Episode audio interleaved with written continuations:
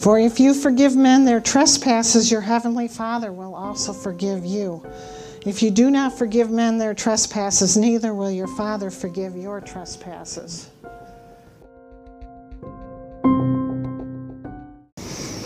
So, today I want to share with you some of the things I've learned about forgiveness. I like to talk about something that I know and have experienced myself, not just ideas. And, um, and these are things that I believe will help you with forgiveness. Forgiveness, first of all, is an attribute of love. But before I go on with forgiveness, I want to back up a ways, just a little bit here. God has given this church a big vision for St. Paul. Yes. And it's not our vision, it's not Vern's vision, it's not Pastor Nate's vision, it's not my vision. It's God's. God gave that to us. And He's made it very clear many times, and I've heard Vern teach us from the pulpit, many times He's made it clear that unity in this body is required for us to fulfill His vision. Can't have people going off in different directions. We've got to have unity. Yes. And we can see some of the examples of the importance and even the power of unity when we look in the book of Acts. The day of Pentecost, they were all in one accord. Look what happened. The Holy Spirit fell for the first time. He used to fall on people. This time he fell in people. They were baptized, they were immersed in the Spirit, and 3,000 people got saved. And it said, in Acts 2:42, which is a little farther down from that event. I like to read my Bible. I like to now that I have new glasses, I can actually see it. so and it says they the says those who gladly received his word were baptized. That was Peter's word when he preached under the power of the Holy Ghost. And that day, about 3,000 souls were added to them. And they continued steadfastly in the apostles' doctrine and fellowship, in the breaking of bread, and in prayers. And then farther down, in verse 47, they were praising God and they had favor with all people. And the Lord added to the church daily those who were being saved. That's the power of unity. Yes. That's the power of unity. Well, unity has an enemy. Like everything God does, there's always an enemy.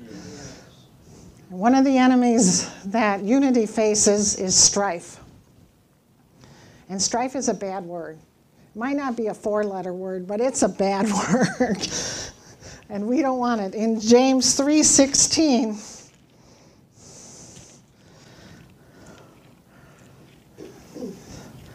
James 3:16 it says it talks about strife.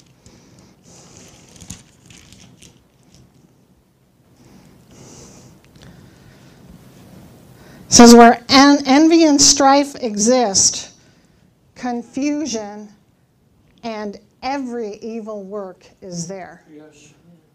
Not some evil works, not one or two, but every evil work.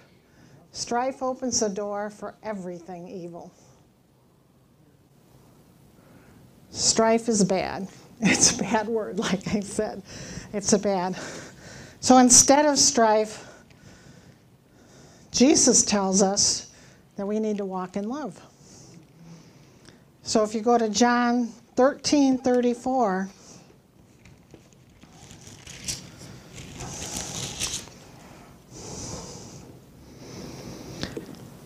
These are Jesus' words. They're in red letters in the Bible I'm reading from.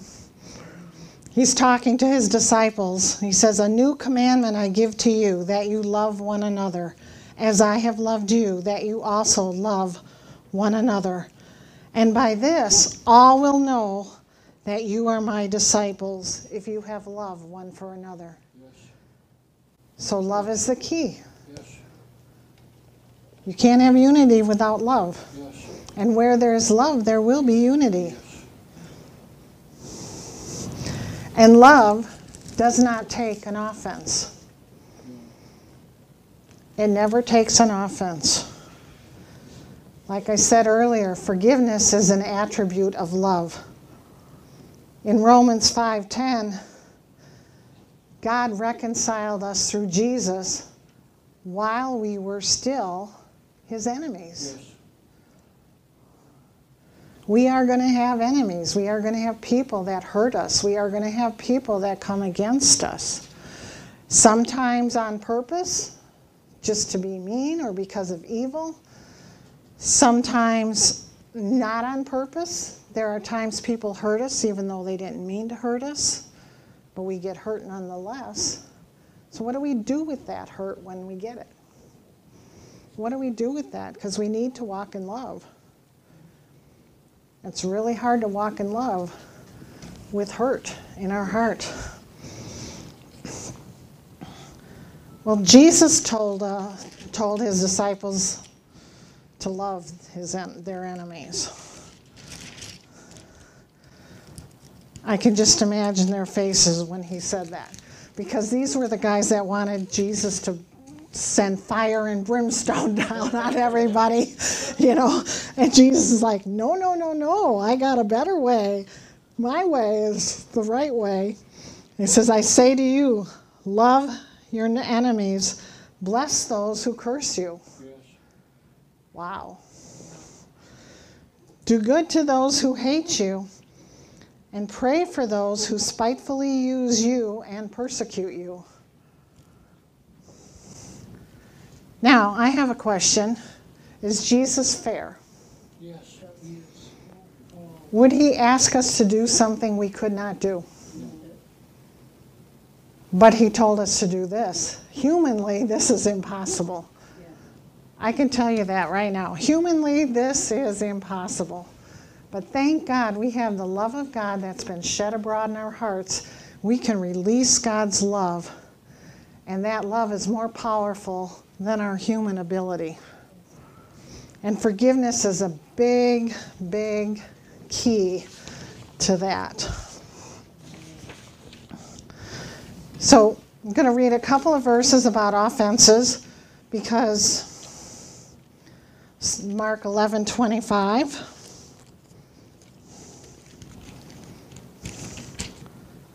If I can get the pages to come apart. There they go. It says, Whenever you stand praying, if you have anything against anyone, forgive, the, forgive him, that your Father in heaven may also forgive you your trespasses. Remember in the Lord's Prayer, one of the phrases in the Lord's Prayer was, Forgive those who trespass against us. So he wants us to forgive. And then he actually takes it a little farther than that. Matthew 5 23. We were over here earlier. It says, Therefore, if you bring your gift to the altar and there remember that your brother has something against you, leave your gift there before the altar and go your way. First, be reconciled to your brother, and then come and offer your gift. So, not only do we have to be concerned with our own off being offended, but sometimes the Holy Spirit is going to show you that you may have offended somebody else. Offense is, is, is, it can lead to a root of bitterness. It can harm a lot of people. You know, there's times when it's like, and I've done this myself, when you're angry with someone and you're asking for prayer, but what you're really doing is just taking an opportunity to complain about all the bad things that person has done to you not really asking for prayer. You're just sharing that offense and trying to get someone else to join you on that offense, get someone else to hook up with you. And that's how eventually that leads to church splits. I've lived through some church splits. And that's how it starts. It can start with a simple offense that somebody takes to someone else. instead of to the person that's involved in that offense. Well, then we got in chapter 6 of Matthew 12 through 15. A little farther down, he talks us. This is the Lord's Prayer where he says, Forgive us our debts as we forgive our debtors. And, and do not lead us into temptation, deliver us from the evil one. For if you forgive men their trespasses, your heavenly Father will also forgive you. If you do not forgive men their trespasses, neither will your Father forgive your trespasses. Forgiveness can block us, it can hinder us and make it hard for us to receive the grace of God the blessings of God. We don't ever want to put ourselves in that position. Never. It, it, the way I've looked at it is almost like you put up an umbrella, and the umbrella says offense all over it, and you're wearing that umbrella, and God's just pouring down His blessings. But because you've got this unforgiveness in your heart, you can't receive them. You can't. Not because God's not given them to us, because He's given us the blessings. But your heart has put up a wall, it's put up this thing called offense that prevents you from receiving all the goodness and blessings of God. Forgiveness is not about the other person. That's right. It's about you. Yes. It's for you, it's for your benefit to forgive. I heard somebody say in a message I heard, was listening to last week, one, a preacher I was listening to, and it said, Unforgiveness is like drinking poison and hoping the other person dies. and I heard that and it jumped into my head. I was just like, wow, that is so true. Funny, but true. So, and it's true because when I have unforgiveness in my heart, I am the one who suffers. Yes. They might not even know you're carrying it, and they may not even care. Well, when I committed my life to Jesus, forgiveness was not something I knew how to do. Matter of fact, my motto in life up to then had been I don't get angry, I get even. And I had my friends all said, Nev, don't, don't step on Jane's toes. She will hurt you. She will hurt you. She will find a way to hurt you. And that's how I lived. And then I connected with Jesus and I kept hearing all these messages about forgiveness. And I went, how am I supposed to do that? I don't even, you know, I, I don't know. And so one thing I had to learn is forgiveness is a choice. Just like love is not a gooey, ooey gooey feeling, it's a choice. If you read 1 Corinthians 13, the description of love, it's a choice. It's not a feeling, it's a choice. It's something you choose to go to do. And just because you choose to forgive that doesn't mean the hurt goes away in that instant. It takes it may take God, depending on how deep the hurt is and, and what God needs to do to touch that hurt. Jesus heals the brokenhearted. Yes. The Bible promises us that. But it takes time sometimes for that hurt to be healed. Yes. I've had some really, really hard stuff happen to me, really evil stuff. And I was kind of looking back at some of the hard things I had to forgive. And I remembered when I was reading in Matthew, Jesus told Peter he had to forgive 70 times 7 daily, 490 times a day. And I'm like, how many people are coming after this guy? and then, you know what, what God showed me? Sometimes it's the same person. The thoughts come in your head. I have to forgive him.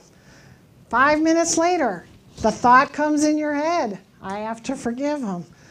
You know, and, and I had a tendency to just brood on those thoughts and let those thoughts run over and over and over again in my head, especially about two, three in the morning when I really needed to be sleeping.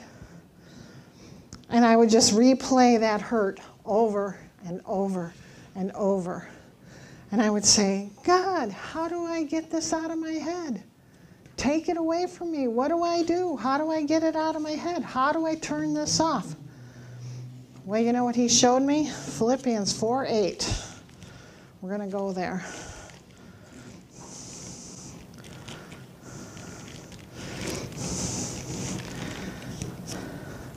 You can't just turn a thought off. It doesn't work. Our minds weren't made that way. What we do is we replace it with a different thought. And that's what Philippians 4 8 tells us. It tells us what to think about. Yes. This is what we think about. Finally, brethren, whatever things are true, whatever things are noble, whatever things are just, whatever things are pure, whatever things are lovely, whatever things are of good report, if there is any virtue and if there is anything praiseworthy, meditate on these things. I don't think offense fits into any of those categories. It doesn't. So,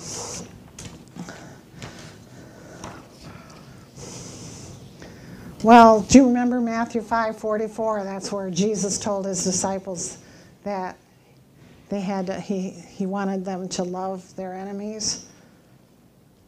Well, the other thing he told them is you need to pray for them.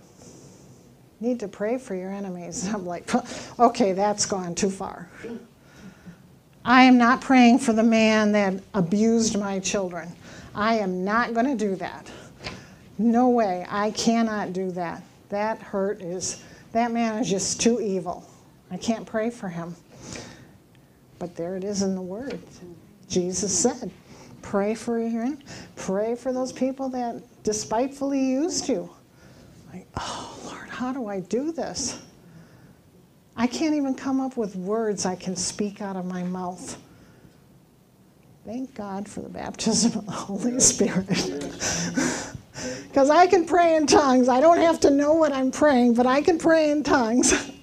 and I can do that. And I can pray for my enemies and pray in the Spirit. And then I don't have to worry about the words coming out. But here's one of the things that I found happening with me. As I prayed in the Spirit, it, I, the anger started to dissolve. The hurt started to dissolve. It all went away. And pretty soon I could just pray, and I could pray with my words and be sincere when I prayed for my ex husband. I could do that. It was hard at first, it got easier and easier. And I can tell you to this day, I don't like him very much. I don't like the evil that he did to my family. But I do love that man, and I want him to be born again. Yes. I want him to be in heaven. Yes. I want that. And I know he was a hurting man, and hurting people hurt other people. That's what happens. That's what happens. And so, eventually, that hurt was totally healed. I don't have any hurt that I can think of that I carry in my heart right now. And so, that's a very freeing place to be when you don't have to worry about hurt or reacting to people based on a hurt that, that you've been carrying around inside your heart, it's a freeing place to be. Well, here's one of the other things I found. Who is the hardest person for you to forgive? Diane's got it. me. For me, it's me. I am the hardest person. It is hard for me to forgive myself when I know I've screwed up, when I know My son lives with me right now, and sometimes I just say things a little bit smartly. And I hurt him, and I know I do. And yet I did it anyway. And because I'm mad, because I'm irritated, he's annoyed me, he's done so many, you know, this, that, I have all kinds of excuses and reasons. And if I don't forgive right away, if I take that offense and don't forgive right away, then I can retaliate with some smart remark that comes out of my mouth. And then I spend the next two days kicking myself. Oh, I didn't walk in love. Oh, I didn't show him love. Oh, how could I have done that? Blaming myself for all, all of his choices at that moment. All of those things happen. The devil just comes with one lie after another. He just loves to pound our heads full. Well, here's some things that have helped me learn to forgive myself.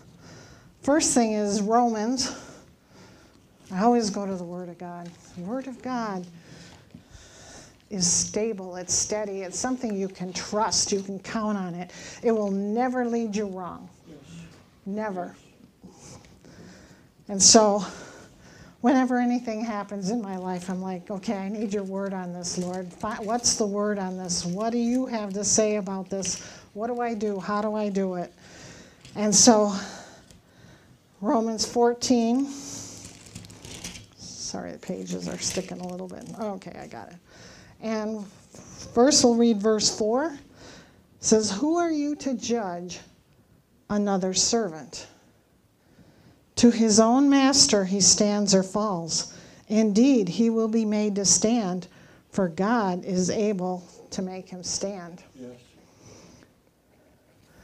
When I'm looking at myself, I have to recognize the fact I am God's servant. I don't even have the right to judge myself. I don't have the right. I can repent and confess my sins and repent, and then they'll be as far as the east is from the west. He throws everything into the sea of forgetfulness. He forgets it, it's done. But I don't have the right to judge myself when I don't walk in love. So then there's a couple of verses, and then it said, in verse 7, it goes, For none of us lives to himself and no one dies to himself. For if we live, we live to the Lord. And if we die, we die to the Lord. Therefore, whether we live or die, we are the Lord's. I'm His. I'm in Him. He's in me. I'm His. Christ in me, me in Christ. And for to, to this end, Christ died and rose and lived again that he might be Lord of both the dead and the living. So then it talks, continues on and talks about judging your brother. We don't judge people. We can judge the fruit of people, Yes. but we don't judge the people. People are not our enemies. The Bible's pretty clear. We don't fight against flesh and blood.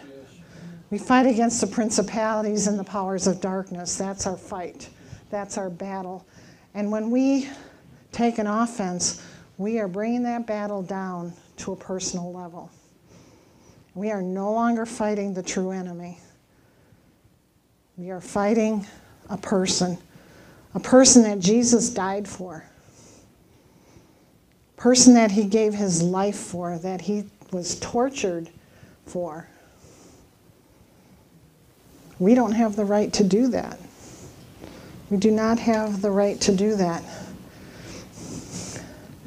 And another thing that I thought about was what if someone I really, really love dearly, like a really good friend, someone that I would want to support through their tough times, family member, friend, what would I say to them if they came to me with the offense, with the unforgiveness that I'm carrying towards myself? I'd be a lot more merciful. I'd be a lot more gracious. If my grandson came to me and he had screwed up or whatever, and he told me he was sorry, would I stay mad at him? No. No. Would I want to punish him or hurt him? No. No, I would not. I would love him and tell him it's okay. I love you. I forgive you. It's okay. Don't be so hard on yourself. So, those were some of the, the tips, some of the things I've learned over the years about forgiveness. But I'll tell you what the best thing to do is not even need forgiveness, not even need to forgive. We can stop an offense before it takes root in our, in our hearts.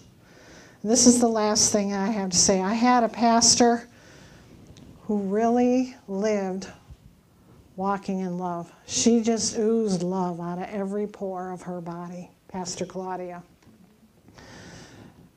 That woman, even to this day, she, when I look at her, she is my example of how to love. Yes. Because I've watched her. I've watched her for years. And I've watched her. And she told me something that I never forgot that has helped me when someone, especially when they use words to hurt me, that hurts me. She said, Words are seeds. The Bible talks about the word being a seed, the word of God being a seed, and it goes out, and depending on the heart, has different results. Well, words are seeds. There's either good seeds or black evil seeds, but words are seeds. Because I have the love of God in my heart, I can reject the black seeds when they're thrown at me. I don't have to allow them to take root in my heart. Yes. I don't have to allow them to create an offense in me and take an offense. Many times somebody will say something and it just goes right over my head because I've become very practiced at not receiving those black seeds. So I just want to encourage everybody forgiveness is it can seem like a hard thing. I mean it's it's but it's God. He loves us and He wants what's best for us and He wants us to be free. And we cannot love the way He designed us to love if we have offenses and unforgiveness and hurts, unresolved hurts in our heart. We can't do it.